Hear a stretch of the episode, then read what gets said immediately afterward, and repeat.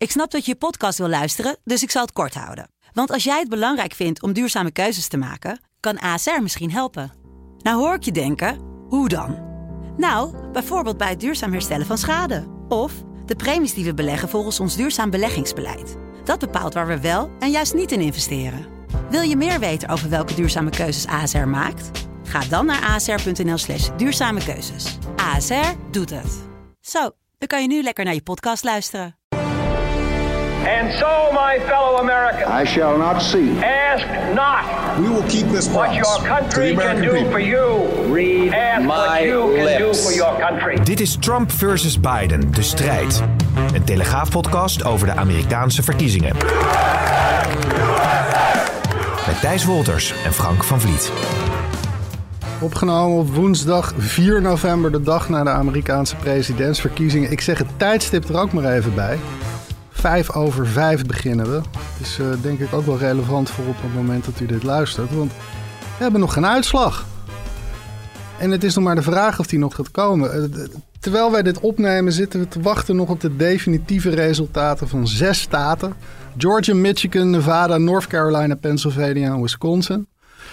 Biden moet er daarvan drie winnen om aan de 270 kiesmannen te komen. Trump heeft er minstens vier nodig om die 270 kiesmannen te halen. Ik denk dat we in ieder geval één ding kunnen concluderen. Uitslag of niet. En hoe die uitslag ook tot stand gaat komen. Of we dat eh, door middel van stemmen tellen gaan doen. Of dat we dat na dat stemmen tellen nog een, een heel juridisch proces ingaan. eh à la eh, 20 jaar geleden. Eén ding kunnen we concluderen. Die eh, grote winst van de Democraten en, en, en ook de, de voorspellingen van de polsters, van de opiniepeilingen, die eh, zijn allemaal niet waar gebleken. Die, die, die monsteroverwinning is er zeker niet gekomen. Nee, de Blue Wave, hè, die is uitgebleven. En er zijn maar heel weinig mensen die daarvoor hebben gewaarschuwd. Men was wel altijd voorzichtig. Hè. Men was gewaarschuwd. Gewaarschuwd mens stelt voor twee. Hè, ge- gelet op de zaak Hillary Clinton die ook zo voorlag. Alleen, ja, ze hadden misschien een, eh, nog meer waarschuwing moeten hebben. Maar eh, Trump heeft toch kennelijk een magische aantrekkingskracht. Ook waarschijnlijk door zijn dynamieke optreden de laatste tijd. Ondanks dat hij corona had gehad. En hij bood wat meer ja, hoop misschien ook dan eh, Biden. Biden bleef wel heel erg lang steken in zijn bunker. En wel heel erg lang met mondkapjes lopen. En op een gegeven moment hadden de mensen denk ik dat wel gehoord. Van ja, we weten wel dat Trump er een zootje van heeft gemaakt. Maar wat ga jij nou doen? En ik denk dat dat misschien een strategische blunder is. Maar ik had begrepen dat jij daar over een heleboel dingen boos Nou was ja, over de de- democraten. Of Boos is ook weer een groot woord natuurlijk. Alleen ik, er zijn er wel een paar dingen voorbij gekomen vandaag die, die we dan al wel weten, die ik, die ik heel opmerkelijk vond. En, en toch wel misschien het meest opmerkelijke is dat een exit poll die gisteren is gehouden en die vier jaar geleden is gehouden, daaruit is gebleken, en dat is Amerika-wijd, dat het aantal eh, stemmers van Trump onder blanke Amerikanen is afgenomen. Ja. Minder blanke Amerikanen hebben op Trump gestemd. Maar tot ieders verbazing dan ook weer. Maar ik denk dat dat met name aan de kant van de Democraten is. En dat is ook een verwijt, denk ik, dat je de Democraten kan maken. Latino-stemmers fors toegenomen. Met name in Florida. Ja, hij heeft Zwarte Florida is stemmers. natuurlijk wel een beetje een verklaring voor. En daar zijn heel veel Latinos zijn Cubanen. En eh Cubanen hebben speciale status in het, eh, gehad in de VS. Als die gevlucht waren vanuit Cuba en die zetten voet in Florida, dan werden ze automatisch eh, staatsburger. Zijn natuurlijk fel anticommunist. Biden werd natuurlijk als communist, dus uiterst links neergezet door Trump. Dus dat zou een deel van die Latino-stem eh, kunnen verklaren. Maar ik zag denk, ook de uitslag van een, een, een county in Texas, langs de grens Ja. met Mexico. 85% van de bevolking daar Latino, overtuigend naar Trump. Ja, je zou bijna zeggen, als je er eenmaal zit, wil je niet meer, niet meer familieleden over de vloer hebben. Maar Nou, ik las Ja. daar een heel goed artikel over vandaag. En, en, en dat zei eigenlijk het volgende. Kijk, als jij een economische vluchteling bent uit Honduras... en je bent die tien jaar geleden ben je naar de VS gekomen... dan zal je inderdaad zoiets hebben van... ja, die Trump, eh, die, die, die moet mij niet. Dus ik, ik, ik ga op Biden stemmen. Als jij nou derde, vierde generatie Latino bent... jouw eh, overgrootvader, bij wijze van spreken... vocht al voor eh, het Amerikaanse leger tijdens de Tweede Wereldoorlog. Je bent een Amerikaan geworden. Je bent geen Latino meer. En het is natuurlijk ook een beetje betuttelracistisch van democraten om te zeggen van ja, eh, minderheden hebben het slechter onder Trump. Terwijl veel van die minderheden dus blijkbaar zoiets hebben van... nou, dat valt wel mee, we stemmen gewoon op hem. Ja, en we hebben natuurlijk die belastingverlagingen van Trump gezien. En er wordt wel altijd van gezegd, ja, dat is vooral de rijken die ervan hebben geprofiteerd. Maar ook de, de lagere inkomens, waar eh, veel Latino's onder vallen, hebben daarvan geprofiteerd. Dus die voelen dat in hun portemonnee. En die denken van, ja, god, eh, die coronacrisis, ja, dat is wel logisch. Daar kan hij verder ook niet zoveel aan doen. Dus ja, ze hebben ook met hun portemonnee gestemd en met hun gevoel, denk ik ook. En ook misschien inderdaad een beetje van, ja, hoor eens eventjes, wij hebben ook een eigen mening. Hou op om ons als één groep te zijn. Want ja, Ja. laten we zeggen, we zeggen toch ook niet eh, dat iedereen Europeaan is. Dan ben je bent ook in eerste instantie Nederlander of Duitser of Engelsman. Daar zitten ook hele grote verschillen tussen. Dus of je uit Honduras komt of uit Mexico, maakt nogal wat uit, denk Ja. ik. Ja. Ander punt natuurlijk is, je had het over dat Trump zich inderdaad wel eh, behoorlijk sterk heeft geprofileerd in die afgelopen weken. Je kan er natuurlijk ook tegenover stellen dat de Democraten sinds 20 januari 2017 de tijd hebben gehad om met een goede kandidaat te komen die veel kiezers aanspreekt. Eh, een met een kandidaat te komen die je tegenover een anti-establishment president kan zetten. Want als Trump iets was, was hij dat natuurlijk. Schoppen tegen de gevestigde orde. En dan kom je met een kandidaat die god betert al sinds 1976 in Washington rondloopt. Dat zal ook niet helpen. Ja, dat was natuurlijk het leuke van, eh, van Trump. Dat hij altijd zei, ja Joe, dat kan je wel zeggen, maar wat heb jij al die jaren gedaan? Dat, was, dat vond ik een heel sterk punt van eh, Trump. Eh, maar ja, goed, Biden kan je dat natuurlijk niet verwijten. Die heeft natuurlijk toch die primaries gewonnen. En daar zaten wel eh, talentvolle mensen bij. Maar die hebben het kennelijk niet gered. En eh, dat heeft dan volgens kennis dan weer te maken met de angst voor eh, linkse stromingen. Die, zeg maar de jongere linkse stromingen in de partij. Dus ze dachten, ja, dan krijgen we de stemmers in het midden niet. Dan worden we nog meer als, zeg maar als, als socialist, wat echt een scheldwoord is in Amerika. Of erger nog, communist neergezet. En ja, dus toen kwam de, de oude vertrouwde Joe weer bovendrijven. Eigenlijk per verrassing, want hij was eigenlijk in het begin al bijna afgeschreven. Maar ja, men realiseerde zich opeens, ho ho, we moeten dat midden hebben. Laten we dan maar voor Joe gaan. Ja, tegelijkertijd is het zo dat van die linkse stroming twee kopstukken daarvan, Alexandria Ocasio-Cortez, Ilan Omar, allebei herkozen gisteren. Ja. Dus Ja, is het dan wel zo wat, wat, wat die democratische achterban denkt dat het is? Is Ja. het dan bijvoorbeeld ook niet zo dat je, dat je toch wat meer moet gaan kijken naar eh, die groepen die je zegt te vertegenwoordigen, maar die je blijkbaar niet echt vertegenwoordigt? Nou ja, goed, als Trump, of sorry, als Biden uiteindelijk wint, heeft niemand het er meer over. Nee, dat is ook zo. dan zal Biden natuurlijk weer wel die strijd als president aan moeten gaan met eh, die types die je net noemt, die niet op hun mondje zijn gevallen. En eh, ook inderdaad hun eigen achterban hebben. Maar eh, ja, vroeg of laat zal die partij die keuze moeten maken. En ik denk dat dat bij een volgende kandidaat ook wel zal gebeuren. En ja, als ze gaan verliezen, de Democraten, ja, dan zullen ze zich toch echt de haren uit het hoofd trekken. Want ja, wat jij zegt, vier jaar lang kanker op Trump, vier jaar lang de man als een debiel afschilderen en er dan niet van kunnen winnen. Ik bedoel, Trump zei, had ik vandaag een eh, tv-fragment dat hij zei van. Eh, The worst presidential candidate. En dan doelde hij op eh, Biden. Mhm. Uh, If I lose from them, what am I then? What am I? Ja, I have to leave the country. Ja. Nou ja, is ik moet het land dan uit. Dus die gaf het zelf al aan. ja. En eh, ja, Biden, ik bedoel, het is misschien ook niet helemaal fair dat hij eh, zo seniel wordt afgeschilderd. Maar ja, zo af en toe eh, komt hij toch inderdaad niet al te sterk over. Nee. Ehm, ik hintte er net al even op dat, dat, dat eh, eh, sowieso alle stemmen zijn nog niet geteld terwijl we dit opnemen. Als die stemmen zijn geteld, is het niet ondenkbeeldig dat er een, een, een, eh, een hele juridische procedure nog gaat Ja. volgen. En, en Trump heeft daar eh, vannacht al een klein beetje een voorschot op genomen. Laten we er even naar gaan luisteren. This is a major fraud in our nation.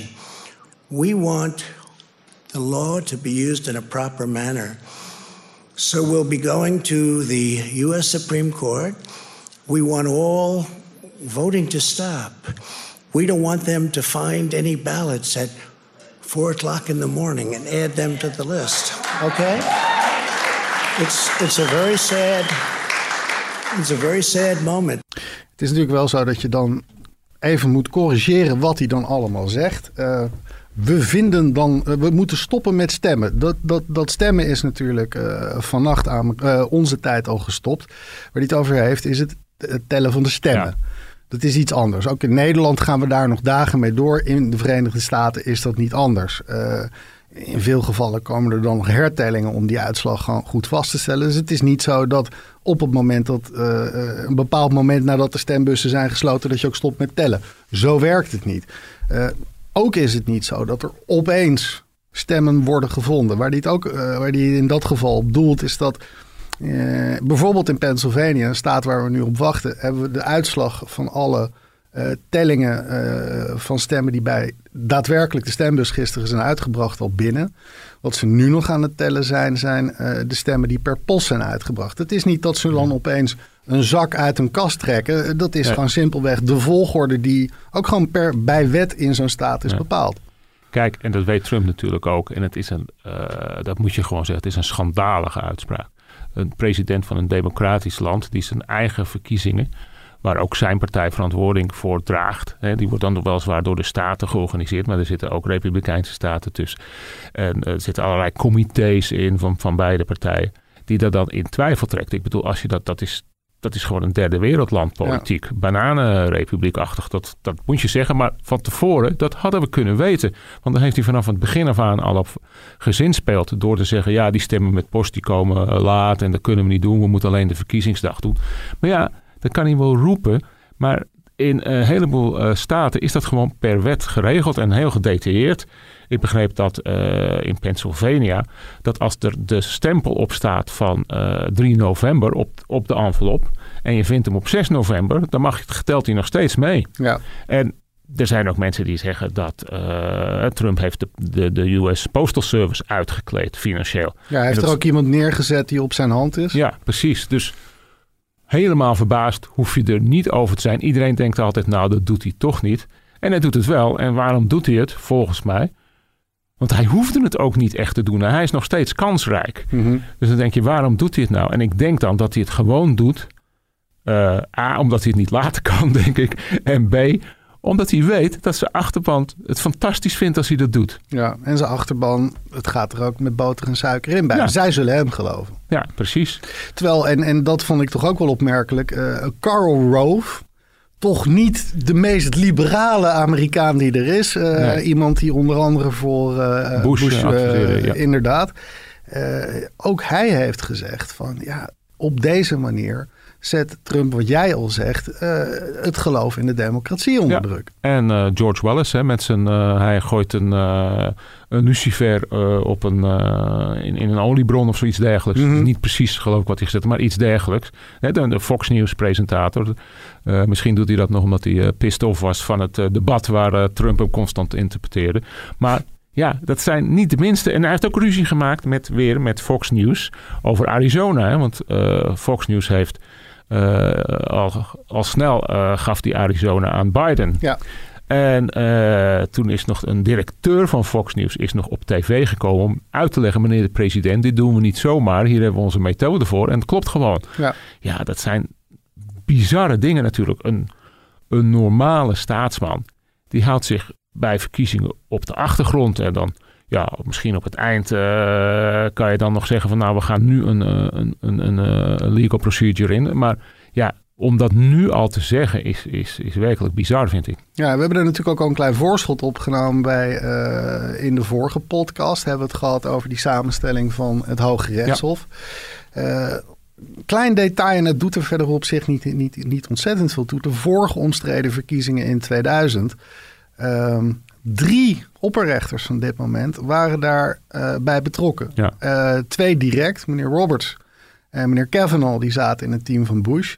En de onlangs eh, benoemde opperrechter, mevrouw Coney Barrett, werkte voor een advocatenkantoor dat ook weer voor Bush werkte. Het zijn dus in ieder geval mensen die bekend zijn met dit soort procedures aan de kant van de klagers. Ja. Nu zitten ze aan de andere kant. Ehm, die, die Kavanaugh, daar, daar zijn wel twijfels over of die inderdaad wel, eh, of tenminste, ik moet dat anders zeggen. Met name democraten twijfelen aan het feit of hij inderdaad wel een onpartijdige opperrechter is. Roberts daarvan is bekend dat hij een stuk neutraler is. Mevrouw Coney Barrett, daar weten we het nog niet van. Ze heeft het wel gezegd, hè, maar dat zeggen ze allemaal als ze aantreden. Ja, Zoals Trump zei dat hij een president zou zijn voor alle Amerikanen. En dat Mhm. hij voor de eenheid van het land zou zorgen. Daar is natuurlijk niks van terechtgekomen. Ja, ik denk zelf, maar misschien is dat uh, wishful thinking, dat het Hoge Rechtshof zich toch wel een aantal keren achter de oren zal krabben voor ze zal zeggen van het mag niet. Want uh, het ligt natuurlijk nogal ingewikkeld als het is geregeld in de, in de wet van, van, van een staat dat het mag ja, heeft de federale rechtbank daar dan wel macht over om dat in te trekken. Ja, precies. Want je noemde net het voorbeeld van, van Pennsylvania. Daar telt een stem op het moment dat er een poststempel van 3 november op staat. In Florida is het weer compleet anders. Daar gaat het erom wanneer die stemmen zijn binnengekomen. En, en dat telt het tot en met verkiezingsdag. En zelfs zo heb je hem vorige week op de bus gedaan. En door wat voor reden dan ook komt hij pas vandaag binnen. Telt hij toch niet mee. Nou ja, dat is, het is natuurlijk. Kijk, die, die verkiezingen zijn natuurlijk toch altijd bizar. Ik heb die cijfers niet bij de hand nu, maar ik begreep dat uh, de popular vote is ook weer uh, fors naar Biden gegaan. Ja, hij heeft meer stemmen gekregen dan een, een presidentskandidaat ooit. Zelfs meer dan Obama in 2008. Ah, dat wist ik nog niet eens. Ja, dan zouden wij toch denken van ja, jongens, dat is uh, kat in het bakkie. Ja. Maar uh, ja, god, zo is het nu eenmaal geregeld via de, dat lastige systeem met die kistmannen. En ik snap dat ook wel, omdat ze natuurlijk ook die lokale staat het gevoel willen geven dat ze, dat ze belangrijk zijn. Maar ja, er zit toch een vorm van oneerlijkheid in, denk ik. Maar goed, mm. of dat ooit zal uh, veranderen, waag ik te betwijfelen. Want dat is ook weer een heel proces. En dan heb je ook weer het Hoge Rechtshof nodig waarschijnlijk. Ja, hey, je duidde net al even op die, die, die, die, polarisatie... die, die uh, natuurlijk niet dankzij Trump is gekomen... maar die die zeker heeft versterkt. Uh, als je kijkt naar wat we in ieder geval nu al van de uitslag zien... en als je dan toch even die popular vote erbij pakt... dan uh, die doet er verder niet toe voor de uitslag. Maar die zegt natuurlijk wel iets over hoe Amerikanen erin staan. En dan is het, nou ja, geen 50-50. Want Biden heeft er iets meer uh, ja. dan Trump op dit moment. Maar het scheelt weinig. En die polarisatie, wie er ook gaat winnen, Trump of Biden, dat gaat voorlopig niet veranderen. Ja, die blijft zo. En ja, je ziet toch ook nog steeds is dat uh, mocht uh, Trump winnen, dan, zeg, dan heeft, zeg maar, heeft de macht van het midden, de macht van het platteland het toch weer gewonnen van de steden. Hè, waar de mensen meer uh, liberaal zijn, een beetje Europees denken over abortus en dat soort dingen. Mm -hmm. En ja, die worden in, echt midden in het land, in staten, in, in, de prairies worden die natuurlijk verafschuwd. Die mensen die, gaan, die zijn van hun leven nog nooit in New York of uh, LA geweest, want dat is, zijn maar uh, plaatsen des verderfs. Mm -hmm. Ik chargeer een beetje. Sodom en Gomorra. Ja, nou als je het over chargeren ga jij maar even verder. Maar ja, daar is, er is natuurlijk een enorm verschil in. En dat gaat niet veranderen voorlopig. Daar, hm. daar lijkt het in ieder geval niet op. Dus wat nee. er ook gebeurt, we krijgen dit in 2024 all over again. Waarschijnlijk wel. En wat je nu ook al kunt zeggen. Want volgens mij is het uh, nog steeds zo uh, correct, maar als ik uh, het verkeerd heb. Maar dat de Senaat blijft waarschijnlijk republikeins. En het Huis van Afgevaardigden is weer van de Democraten. Ja. Dus ja, dan is er natuurlijk ook weer flink wat, wat lastig om dingen er doorheen te drukken voor een president. Mm -hmm. Linksom of rechtsom? Absoluut. Ja. ja. Wel met de Senaat die natuurlijk wel iets, iets, iets, iets meer melk, uh, ja. melk in de pap te brokkelen heeft, zo ze natuurlijk ook. Tegelijkertijd is dat dus ook weer iets, eh, om even terug te komen op die verwijt aan de democraten. Anderzijds, misschien duidt het ook gewoon op die polarisatie. Uh, ik zag dat inmiddels vijf democratische zetels in het Huis van Afgevaardigden weer naar Republikeinen zijn gegaan. Ze houden die meerderheid er wel de Democraten maar nipt. Ja. Uh, die Senaat blijft inderdaad Republikeins. Duidt ook opnieuw op die polarisatie en niet het vermogen van de Democraten in die verschillende districten en staten wat betreft het Huis en de Senaat om, om mensen naar hun kant te krijgen. Ja. En dat, dat betekent ook natuurlijk dat mocht Joe Biden uh, gekozen worden, ja, dan kan hij natuurlijk ook niet zo heel veel. En dan moet hij weer twee jaar wachten, want volgens mij wordt dan weer een deel van de Senaat ja. gekozen. Ja. Maar ja, goed, een, een, een president is in zijn uh, tweede of derde jaar meestal niet zo heel erg populair. Nee. Dat hij toch allerlei maatregelen heeft moeten nemen die misschien niet bij iedereen uh, goed vallen. Ja, tenzij Biden nipt wint, zal de Democratische Partij echt diep door het stof moeten en, en, en heel erg moeten nadenken hoe nu verder. Ja. Hetzelfde geldt natuurlijk voor Trump als Biden uh, nipt wint en voor de Republikeinen. Want ja, die Republikeinen hebben natuurlijk in feite toegestaan dat Trump hun partij heeft gekaapt. Mm -hmm. Niemand heeft het meer over andere Republikeinen. Hij wordt bijna nooit meer teruggefloten. En het is gewoon Trumpiaans geworden. Ik had laatst, uh, of, of, gisteren, ik weet het niet eens meer, een verhaal geschreven over de dynastie die Trump wil hebben. Mm -hmm. He, hij wil een soort Kennedy-familie uh, gaan, gaan worden. Of, of, de Bushes die ooit, zeg maar, zo domineerden. En ja, als hij wint, heeft hij er nog vier jaar de tijd voor. Ja, en dan kan hij bijvoorbeeld zijn zoon Donald Trump Jr. eh, in het zadel gaan helpen, om Ja. iets te noemen. Ik zie persoonlijk meer eh, liever Ivanka, maar dat is... eh, De eerste vrouwelijke president Ja. is op zich, eh, van de Verenigde Staten is op zich natuurlijk Ik denk dat- een prestatie. ik denk dat Hillary Clinton dan zelfmoord pleegt, maar Hey, goed. maar denk je serieus? Want kijk, zelfs eh, als, als eh, Biden nu nipt met die winst er vandoor gaat, Ja. dan, dan kan je toch nog altijd zeggen dat, dat met het handhaven van de meerderheid in de Senaat en, en het terugpakken van zetels in het Huis van Afgevaardigden en zo'n 50-50 uitslag waar we sowieso naartoe gaan, dat die Republikeinen misschien zoiets zullen hebben van nou. Misschien dat het niet zo goed voor ons imago is, maar electoraal heeft het ons niet ontzettende schade toegebracht. Blijkbaar heeft die Trump wel een snaar geraakt bij toch een aanmerkelijk deel van de Amerikaanse kiezers, namelijk globaal de helft. Ja. Dus we gaan gewoon op deze koers door. ja, dat denk ik zelf niet. Omdat ik denk, ja, politici willen natuurlijk zelf hun ideeën uiten. Die willen het niet opgelegd krijgen door, door iemand als Trump. Hè. Ze waren natuurlijk over een heleboel dingen, dachten ze al, anders dan Trump. Dus ik denk dat die partij, en daar gaat eh, Biden ook altijd eh prat op, dat hij zegt, ja, ik kan met iedereen samenwerken. Ik had vrienden eh, onder, de, onder de Republikeinen en het gaat weer zo worden als vroeger. Dus ik denk dat er best wat types zullen zijn die dat gaan proberen om te denken van nou, laten we common ground eh, vinden. En daar gaan we dan eh, toch wel mee, iets meer mee samenwerken. En ik denk als Trump blijft, ja, dan is samenwerking uitgesloten. Want Ja. dan blijft het zoals het was. Ja, en dan kunnen de Republikeinen dat ook volhouden vanwege die meerderheid in de Senaat. Absoluut. Tegelijkertijd, als je kijkt eh, naar bijvoorbeeld de onderhandelingen over het, het, het noodpakket voor corona. Daar lag Pelosi weliswaar dwars in het huis, maar tegelijkertijd heeft hij toch in de Senaat ook daar niet alle handen voor op elkaar gekregen. Nee, dat klopt. Dus die samenwerking met zijn partij, in, met name dan de Senaat, is ook niet altijd even goed verlopen. Nee, en eh, dat heeft natuurlijk ook te maken met. Dat het kwam terwijl de, de verkiezingen naderbij kwamen, was het geloof, denk ik, in de partij toen ze die peilingen zagen, ook een beetje teruggelopen. En waren natuurlijk ook senatoren die dachten van, ja, ho eventjes, ik moet mijn zetel houden. Dus laat ik maar iets meer naar het midden opschuiven.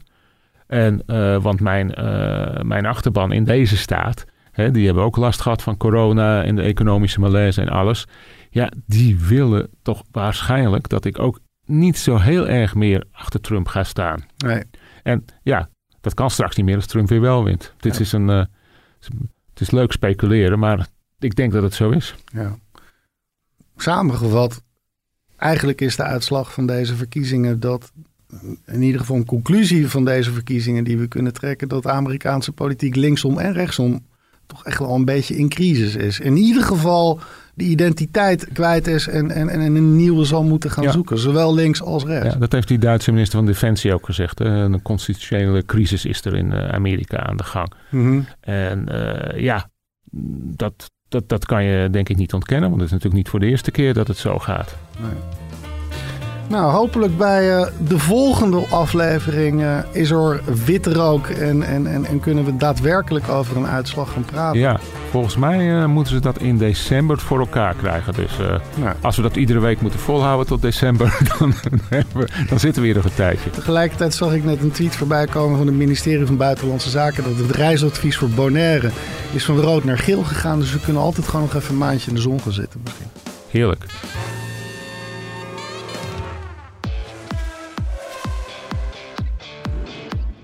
Meer podcast luisteren? Probeer dan ook eens de Formule 1-podcast van de Telegraaf. Kom op, let's go. We Ja. gaan beginnen. Erik van Haren en Christian Albers praten je elke maandag na de Grand Prix bij over de belangrijkste ontwikkelingen in de Formule 1. Formule 1 is saai. Ja, ik vond het bijvoorbeeld dit weekend absoluut geen saaie race. Na afloop het ongeloof op de gezichten van de Mercedes-coureurs, Lewis Hamilton en Valtteri Bottas, toen ze naar hun eigen banden keken en die vergeleken met de staat van de banden van Verstappen.